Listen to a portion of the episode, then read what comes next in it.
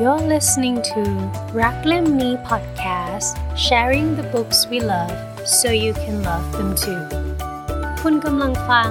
รักเล่มนี้ podcast หยิบหนังสือที่รักมาคุย และอยากให้อ่านไปด้วยกัน สวัสดีค่ะ สวัสดีครับ ปุ้มหวานเย็นค่ะ ผมป๊อบดำร้อน ยินดีต้อนรับเข้าสู่รักเล่มนี้ podcast วันนี้ตื่นเต้น เป็นพิเศษกับเล่มนี้ เล่มนี้ตื่นเต้นเป็นเป็นพิเศษเพราะว่าผมผมรักเล่มนี้มาก อืม ๆ แล้วออกตัวกันว่าผมอ่านมาแล้วสามรอบ อืม รอบที่สามก็เพิ่งจบเมื่อวาน โอเค อ่านอย่างละเอียดแล้วก็ทุกสระและทุกพยัญชนะ อืม และเป็นเล่มที่ตั้งแต่วันแรกที่เริ่มทำพอดแคสต์เนี่ยก็อยากจะรีวิวมาตั้งแต่นั้นเลย อืม แต่ว่ารู้สึกว่ายังไม่พร้อม อืม ที่ที่ยังไม่พร้อมเพราะว่าอะไร เพราะว่าผมอยากจะให้คุณปุ้มอ่านด้วย แล้วก็คุยกันด้วยกัน ก็ขอมี warning นิดหนึ่งเพราะว่าเรื่องหนังสือเรื่องเรื่องนี้เป็นนิยาย กึ่งวิชาการ อืม แล้วกันแล้วก็เขียนโดยคุณหมอ โอเค ท่านหนึ่ง ซึ่งทำอาชีพและก็อยู่ในวอร์ดนั้น ซึ่งเป็นวอร์ดชื่อว่า palliative care หรือว่าการดูแลผู้ป่วยแบบประคับประคอง อืม ก็คือดูแลให้เขาดำเนินชีวิตแล้วก็จบชีวิตไปได้อย่างสง่างาม อืม และมีความสุขภาคภูมิใจทั้งผู้ป่วยและครอบครัว อืม อ่ะคุณปุ้มว่าไงบ้าง ก็จริงๆ ถ้าย้อนไป 5 ปีหรือว่าสัก 5 ปี 10 ปีที่แล้วเนี่ย เล่มนี้อาจจะเป็นเล่มที่หยิบขึ้นมาแล้ววางเลย อืม เพราะว่าคือค่อนข้างเป็นหัวข้อที่โดยส่วนตัวมีความละเอียดอ่อน แล้วก็เอ่ออาจจะยังไม่อยากเข้าถึงมากนัก อืม อ่าแต่มาวันเนี้ยรู้สึกว่า เริ่มมีความสนใจและอยากจะรู้เรื่องนี้มากขึ้น อืม ละกัน แต่ว่าก่อนที่เราจะไปลงเนื้อหาเพิ่มเติมเนี่ย อยากจะบอกก่อนว่าเล่มนี้เนี่ยมีความประทับใจเมื่อได้อ่าน ตอนนี้อ่านจบแล้ว อืม แล้วก็คือชอบในการวิธีการเล่ามุมมองที่ผู้เขียนเลือกใช้ เพราะว่าตัวละครหลักที่เรามองเรื่องราวผ่านมุมมองของเขาเนี่ย เป็นคุณหมอใหม่ที่แผนกนี้ ซึ่งก็ยังมีความไม่แน่ใจในแผนกนี้ อืม เพราะฉะนั้นมันเหมือนกับมันเป็นตัวแทนของเราที่เดินเข้าไปในในในสถานการณ์พวกนี้โดยที่ยังมีความใหม่และยังอาจจะยังไม่เข้าใจ ไม่คุ้นเคย เออ แล้วก็ยังเป็นพื้นที่ที่แบบ เออยังเหมือน out of comfort zone มาก อืม ๆ คือเป็นยังไม่คุ้นเคยนั่นแหละ สำหรับทั้งผู้อ่านด้วย แล้วก็ ใช่ยังสำไม่หรับคุณหมอในในตัวละครผู้นำเรื่อง ใช่ คือรู้สึกว่าการเลือกมุมมองหมอใหม่เนี่ยเหมาะมากๆ อืม เอ่อที่จะพาเราเข้าไปในเรื่องราว อันนี้หนึ่งที่ชอบ แล้วก็อันที่สองก็คือการวิธีการเล่าเนี่ย คือแต่ละบทอะรู้เลยว่าได้คิดมาแล้วเหมือนค่อยๆ บิว ค่อยๆ ให้ อืมอืม ข้อมูลจากเรื่องที่ทำใจรับได้ง่าย อืม ไปจนหลังๆ มันเริ่มซับซ้อนมากขึ้น อืม อ่า อันเนี้ยก็ชอบค่อยๆ บิวขึ้นไป แล้วก็อีกอย่างที่ชอบคือการจัดวางของเรื่องราว เพราะว่าอย่างที่บอกว่าเป็นกึ่งวิชาการเนี่ย แต่ปกติวิชาการเนี่ยบางทีจะเลือกเล่าทฤษฎีก่อน อืม แล้วเอาเคสตัดดี้ประกบ เนาะหนังสือเรียนส่วนใหญ่จะเป็นอย่างนั้น แต่ว่าอันเนี้ยคือเอาตัวอย่างอะมาขึ้นก่อนก็คือเป็นเรื่องราวเหตุการณ์ต่างๆ เนี่ยแล้วจบท้ายด้วยว่าเออมันประกอบเป็นทฤษฎีเรื่องอะไร ใช่แล้วก็คือเขาจะแบ่งเป็นบทๆเนาะแล้วก็เรื่องราวเนี่ยไม่ได้เป็นเรื่องสั้นด้วยเป็นเรื่องยาว อืม น่าติดตาม ใช่ แล้วก็เข้มข้นขึ้นเรื่อย ใช่ ๆ แล้วก็แต่ละบทแต่ละตอนก็จะมีการประกบนะว่าเออเรื่องเนี้ยเกี่ยวกับหลักการอะไรที่จะทำให้เอ่อเหตุการณ์มันผ่านไปได้ด้วยดี ใช่ นะครับ อืม อ่ะมาเฉลยชื่อเรื่องดีกว่า อ่ะชื่อเรื่องค่ะ ชื่อเรื่องมรณะเวชกรรม อืม โดยศูนย์บริรักษ์สิริราช ผู้เขียนคือนายแพทย์พินโยศรีวีระชัย เป็นผู้ประพันธ์หลักตามตามในหนังสือเนาะ ซึ่งเล่มเนี้ยเราเลือกขึ้นมาทำเพราะว่านอกจากเราสองคนจะรักเล่มนี้แล้วเนี่ย เรารู้สึกว่าเล่มเนี้ยจะสามารถให้ประโยชน์กับคนหลาย ๆ คน อืม อาจจะกำลังเจอเหตุการณ์แบบนี้ อืม หรืออาจจะเจอในอนาคตไม่มีใครรู้ได้ คืออ ม ถือว่าเป็นหนังสือที่เป็นประโยชน์มาก คือคือพออ่านแล้วเนี่ย ความรู้สึกแรกของเราคือว่าเหมือนกับเนาะพอเรา พยายามทำความเข้าใจ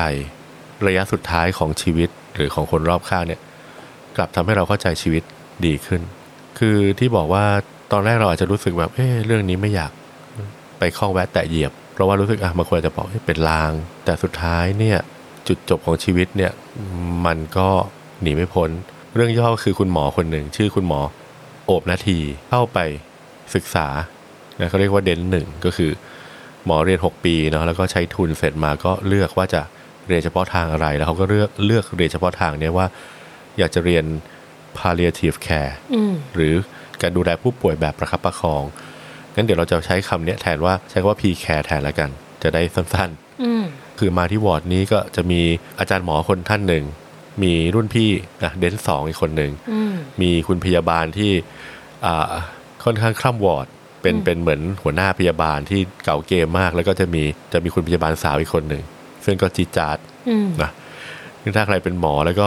เคยได้ยินมาก็จะมีแบบหมอบางคนที่ต้องโดนคุณพยาบาลดุบ้าง เพราะเขามีประสบการณ์เนี่ย อ่า ใช่ใช่ อืมเรื่องนี้ก็ก็จะสะท้อนภาพซึ่งเขาจะใช้คำว่าโดนกินหัว ก็ชอบชอบชอบใช้กัน แล้วก็จะมีเหตุการณ์ที่เป็นตอนตอนๆซึ่งคุณปุ้มชอบตอนไหนนะ จริง ๆ ที่ชอบจะเป็นตอนที่เป็นเรื่องราวของอาแปะ อืม ที่เข้ามากับลูกชายคนเล็ก อ่ะเขาเรียกกันตีน้อยตีน้อย อ่ะ ซึ่งทุกคนจะชอบตีน้อยมากเพราะตีน้อยหน้าตาน่ารัก อืม อ่า ก็จะเป็นที่กรีดกราดของ อืม พี่ๆพยาบาลด้วย แล้วคือในบทเนี้ยมันมีความความสัมพันธ์ในหลายมุม เพราะว่าคือลูกชายคนโตัวเนี้ยหนีออกจากบ้านไป เพราะว่าทะเลาะกับพ่ออ อืม เขาก็ใช้เวลาในการอธิบายแล้วก็เฉลยว่าการทะเลาะนั้นมาจากไหน อืม แต่ในขณะเดียวกันเนี่ยแปะมาโรงพยาบาลเนี่ยก็จะถือกล่องกล่องหนึ่งมา อืม เสมอ ซึ่งเราก็รู้แหละมันต้องมีอะไรแหละป อื ก ม กล่องเนี้ย แต่เรายังนึกไม่ออกว่าเขาจะเฉลยแบบไหน ใช่ใช่ อ่าแต่คือจะสปอยไหมเนี่ยเดี๋ยวก่อนนะ เราไม่อยากสปอยอะ่ะแต่ อืม ว่าคือโดยสรุปก็คือสุดท้ายมันก็คลี่คลายอะ่ะ และจังหวะที่เปิดกล่องออกมา คือปูมันด้านเอาเล่มเนี้ยไปอ่านในร้านกาแฟ ซึ่งเป็นที่ที่ไม่เหมาะเลยสำหรับหลาย ๆ บทของเรื่องนี้เออแล้วจังหวะที่เขาเปิดกล่องนี้ออกมาปุ้มต้องพับหนังสือลงแล้ววางอย่างสงบแล้วมองวนไปมา พักหนึ่งซึ่งถ้ามองจากข้างนอกอ่ะ เหมือนจะเบื่อแต่ไม่ใช่ มันคือพยายามจะกรอกน้ำตาให้กลับเข้า ไป เพราะ ให้ ว่ามั ให้ น น้ำตาไหลย้อนกลับ ใช่คือคือมองอยู่พักหนึ่งอะมองอยู่พักหนึ่งแล้วก็ทำใจอยู่พักหนึ่งแล้วก็คือแล้วก็มาอ่านต่อ อืมก็คือมีตีน้อยกับตีใหญ่ คือตีใหญ่เนี่ยไม่ปรากฏตัวในเรื่องจนกระทั่งท้าย ใช่ ๆของของของเหตุการณ์ในส่วนของอาแปะ ใช่ เนาะแล้วก็แต่อาแปะเนี่ยก็จะคิดถึงตีใหญ่ตลอดเวลา นอกจากเรื่องของความผิดใจกันของพ่อลูก มันก็ยังมีการตัดสินใจของลูกที่ได้ดูดูแล อืม พ่ออย่างใกล้ชิดกับ อืม ลูกที่ไม่ค่อยมีโอกาสได้ดูแล เราก็จะเห็นการดูแลที่แตกต่างกัน อืม คือเขาจะเลือกตัดสินใจไม่เหมือนกันนะ อืมอืม เพราะว่าด้วยไม่มีโอกาสได้ดูแล ก็อาจจะรู้สึกว่าต้องทำอะไรให้มันเต็มที่ อืม นะจุดที่ต้องตัดสินใจว่าจะรักษายังไงต่อ อืม ในขณะที่คนที่ดูแลอยู่ตลอดอะเขาก็อาจจะเห็นว่าตัวคนไข้อะต้องการอะไร คือเขาอยู่ใกล้ชิดมากไงเราจะได้เห็นการตัดสินใจที่มันแตกต่างกัน อืมซึ่งซึ่งเรื่องนี้ก็เหมือนเรื่องคลาสสิกเนาะที่ที่เคยอ่านอ่านมาที่เกี่ยวกับเหตุการณ์แบบเนี้ยว่า ถ้าบุพการีหรือพ่อแม่ปู่ย่าตายายเป็นอะไรก็จะมีแบบลูกใกล้ ลูกไกล ลูกใกล้ตัดสินใจยังไงอ่ะอาจจะขัดกับลูกไกล ลูกไกลคือลูกลูกที่ไม่ค่อยได้มาเจอหรือว่าไม่ได้ใกล้ชิด มันจะมีคำศัพท์เขาเรียกว่า เกิดอาการกตัญญูเฉียบพลัน อืม ก็คือต้องจ่ายต้องลุยต้องปั๊มต้องเจาะต้องทำทุกอย่างเพื่อให้หาย ม แต่ท้ายที่สุดก็ก็เรื่องนี้ก็ถือว่าจบลงได้ดี ทุกบทอะจบค่อนข้างดี อืม คือ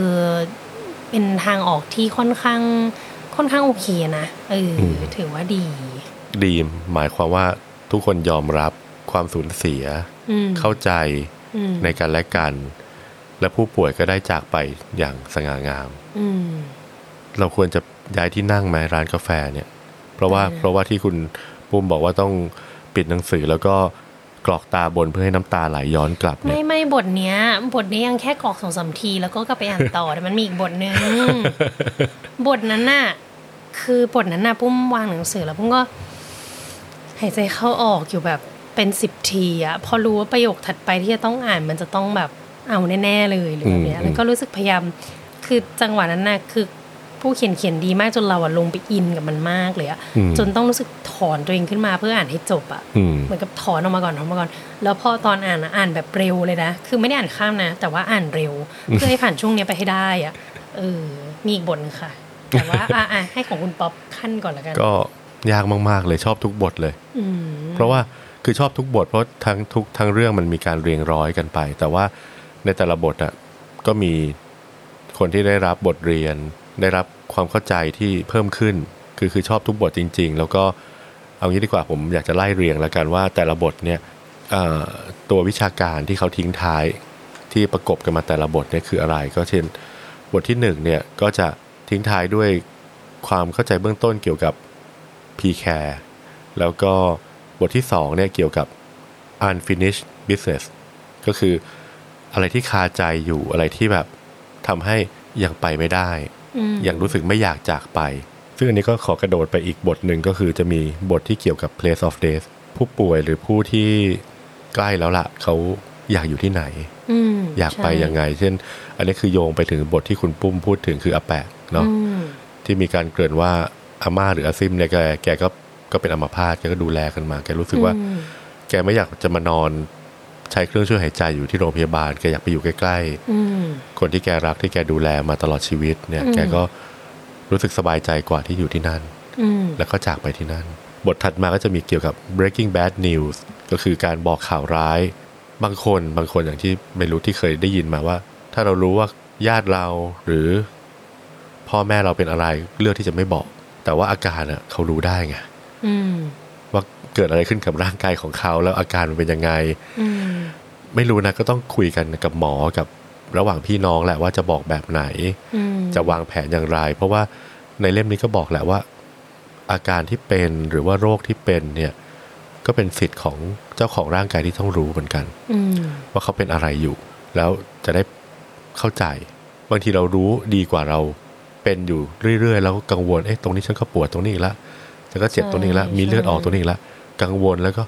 มันก็ไม่ไม่มันก็ไม่สบายใจอะ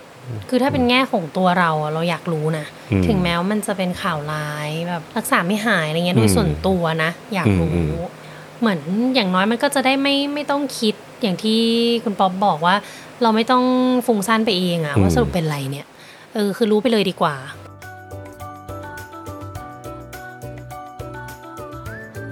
คือจะบอกว่า p c a r e เนี่ยไม่ได้ว่าไม่ได้มีไปเพื่อเร่งให้ผู้ป่วยไปเร็ว อืม ๆ หรือยื้อให้อยู่ได้นาน อืม ๆ โดยไม่สนใจอะไรว่าเออต้องเจาะต้องเสียบสายอะไรบ้าง แต่ก็คือ อืม เขาก็มองว่าให้ใช้วะเวลาแต่ละวันอย่าง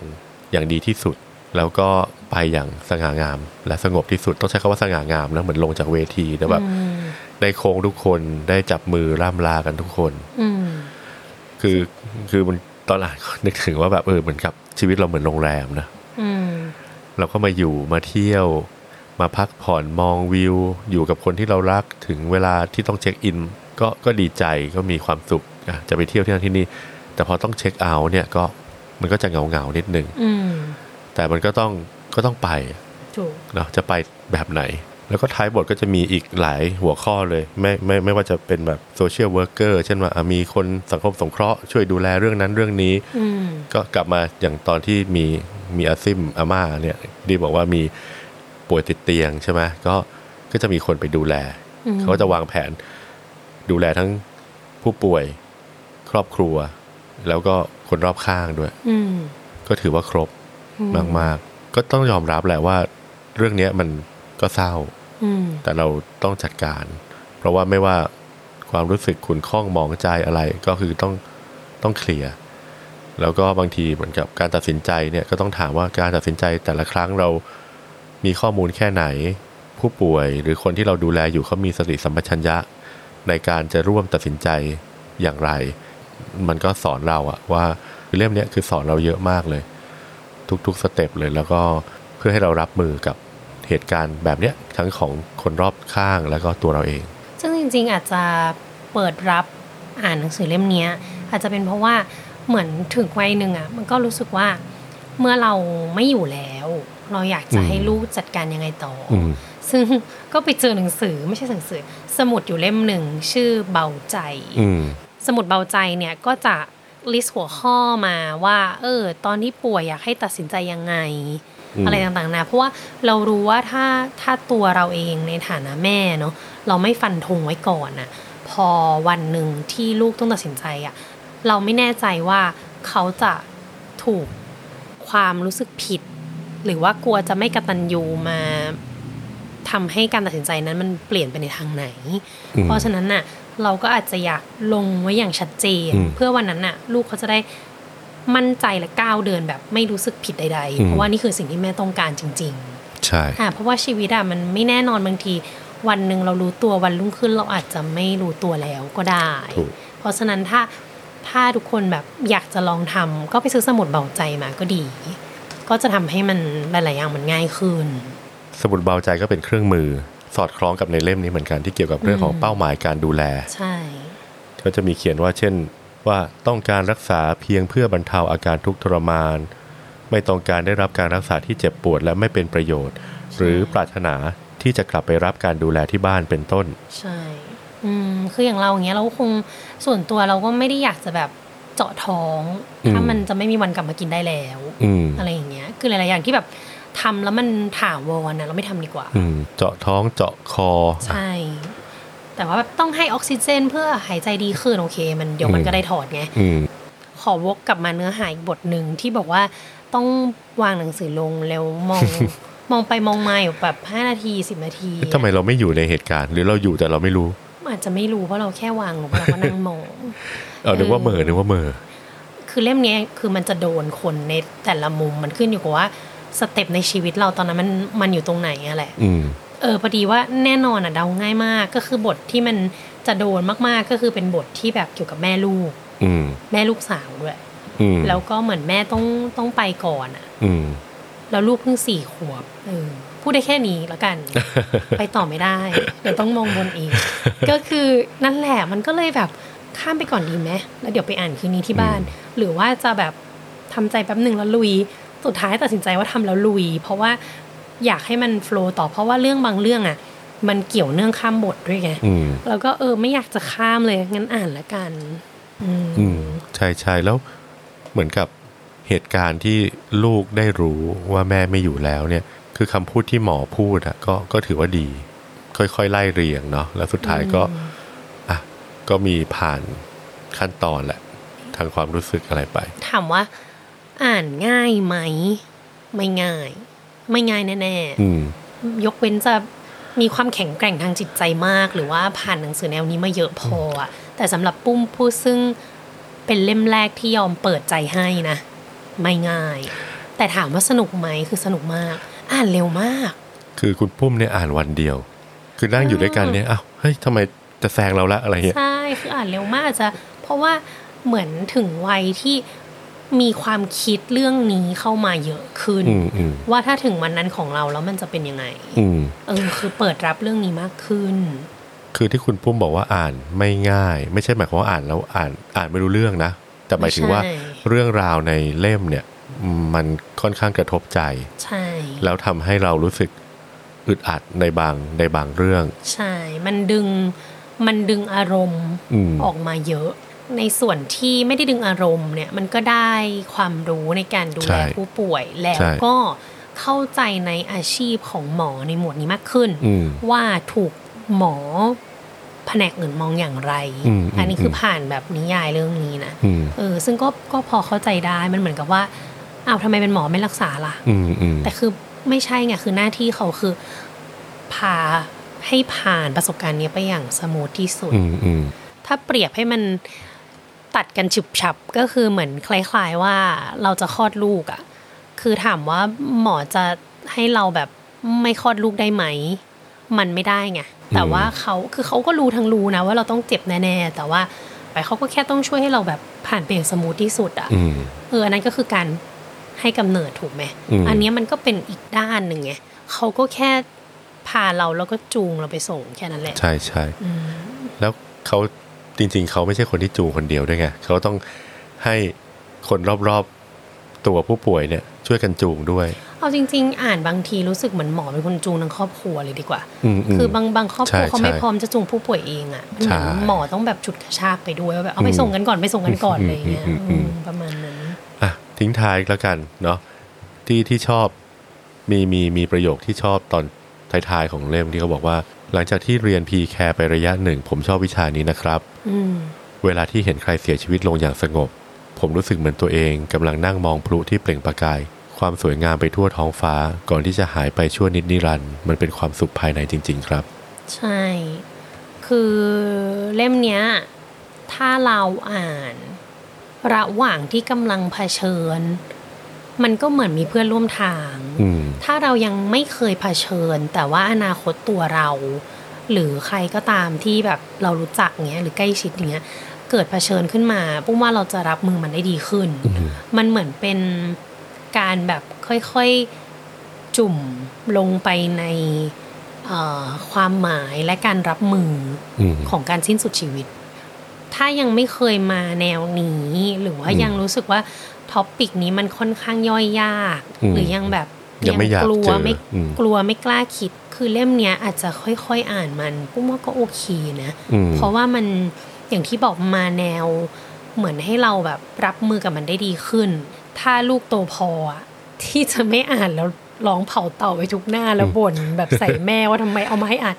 คือถ้าเขาโตพออยากให้เขาอ่าน เพ อื ราะ ม ว่าเราไม่รู้ว่าวันหนึ่งถ้าเราเป็นเขาจะได้รับมือได้ดีขึ้น อืมอืม เออมันเหมือนเป็น ใช่ใช่ ความรู้ที่เขาควรจะรู้อะ ถูก มองอย่างนั้นมากกว่า อืม ก็รักมากเล่มนี้ คือคุณหมอเขียนดีมาก จริง ใช่ใช่ใช่ ๆมีพล็อตทวิสต์ของตัวละครอีก อืมอืม ซึ่งเราก็จะไม่สปอย อืม ทำให้สนุกมากยิ่งขึ้น ใช่อยากให้ทำเป็นหนัง ใครใครเป็นผู้กำกับ ใครเป็นผู้เขียนบทเนี่ยลองไปหาซื้อมาอ่าน แล้วก็ลอง อืม เขียนบทภาพยนตร์ ไปซื้อได้ที่ไหนคะพูดมาขนาดนี้แล้ว ตอนนี้เราซื้อกันได้ที่ไหนบ้าง ก็คือจะมีเพจ Fe- Facebook ชื่อสิริราช Palliative Care Center ไปแอดได้เลยเดี๋ยว เดี๋ยวใส่ชื่อไว้ อืมเดี๋ยว ก็ ใส่ลิงก์ไว้ให้ ไปทักไปทักถามซื้อได้เลย อันนี้ไม่ได้ค่าโฆษณาใดๆทั้งสิ้น เพราะว่าคิดว่าเป็นเรื่องที่ทุกคนควรได้อ่าน มีคุณค่ามากค่ะ เราพยายามใช้ชีวิตทุกวันให้มีค่าจนถึงวันสุดท้าย จะยกตัวอย่างเคยเคยไปที่ออฟฟิศใช่ไหมก็เห็นช่อดอกไม้ช่อหนึ่งวางอยู่ที่ที่โต๊ะของของพี่คนหนึ่งเขาบอกเขาจะไปซื้อไปฝากลูกค้า เป็นช่อที่ใหญ่มากสวยมากเลย โหแล้วแบบเฮ้ยทำไมสวยขนาดนี้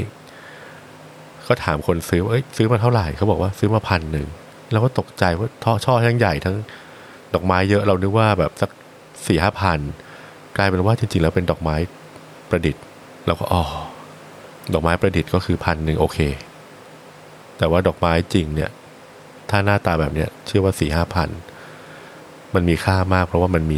จุดสิ้นสุดของมันไงเราก็ทำให้มันมีค่าไปทุกๆวัน จนถึงวันที่สุดท้ายของเรา ใช่ อันเนี้ยสำคัญคือเราต้องเหมือนตระหนักว่าชีวิตมันมีเวลาจำกัดเนาะ มันคล้ายๆพวกแบบเซลล์ที่มีเวลาไม่กี่วันอะไรเงี้ย เราก็จะรีบวิ่งไปซื้อถูกไหม อ่า เออ แต่ว่าชีวิตอะมันก็เหมือนกันไง คือถ้าเราอะลืมคิดไปว่า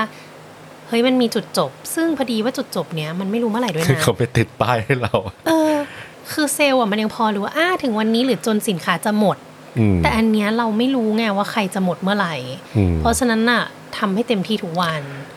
หนึ่งในคติการใช้ชีวิตอะคือใช้ชีวิตยังไงก็ได้ให้ไม่รู้สึก regret อืม regret ก็คือความเสียใจในภายหลัง คือเราจะไม่มี